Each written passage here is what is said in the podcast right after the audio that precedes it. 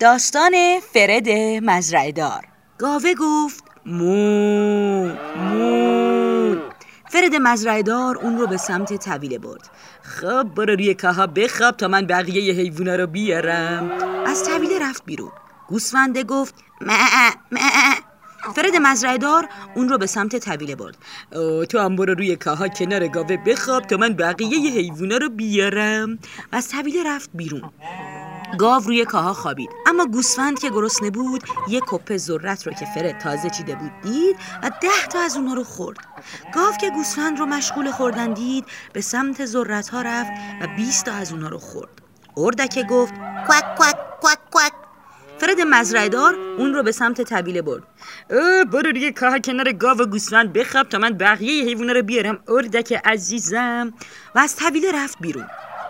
اردک که گاو و گوسفند رو مشغول خوردن ذرت دید رفت و سی تا از اونها رو خورد. خوکه گفت بیت بیت فرد مزرعهدار اون رو به سمت طویله برد. برو خوک عزیزم برو روی کاه کنار گاو و گوسفند و اردک بخواب تا من بقیه حیوونا رو بیارم.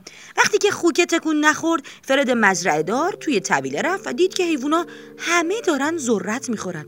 نه نه نه نه نه ذرت همو نخورین. چه کاری بود کردین؟ فرد مزرعهدار حیواناتو برد توی یه آقل کوچیک. گاو روی کاها خوابید. گوسفند روی کاها خوابید.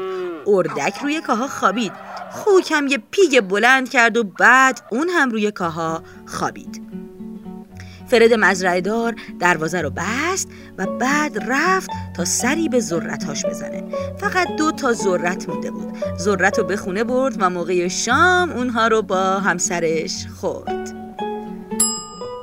نویسنده مارکو فالیس ترجمه علی حسین قاسمی گوینده زهرا ناظری. آوای کتابک کاری از مؤسسه پژوهشی تاریخ ادبیات کودکان. آوای کتابک بانگ ترویج است و ترانه. بانگ قصه است و افسانه. برای دسترسی به محتواهای صوتی آوای کتابک می توانید به کانال تلگرام آوای کتابک و سرویس های پادکستی همچون اپل پادکست، کست باکس، ناملیک، پادبین و گوگل پادکست مراجعه کنید.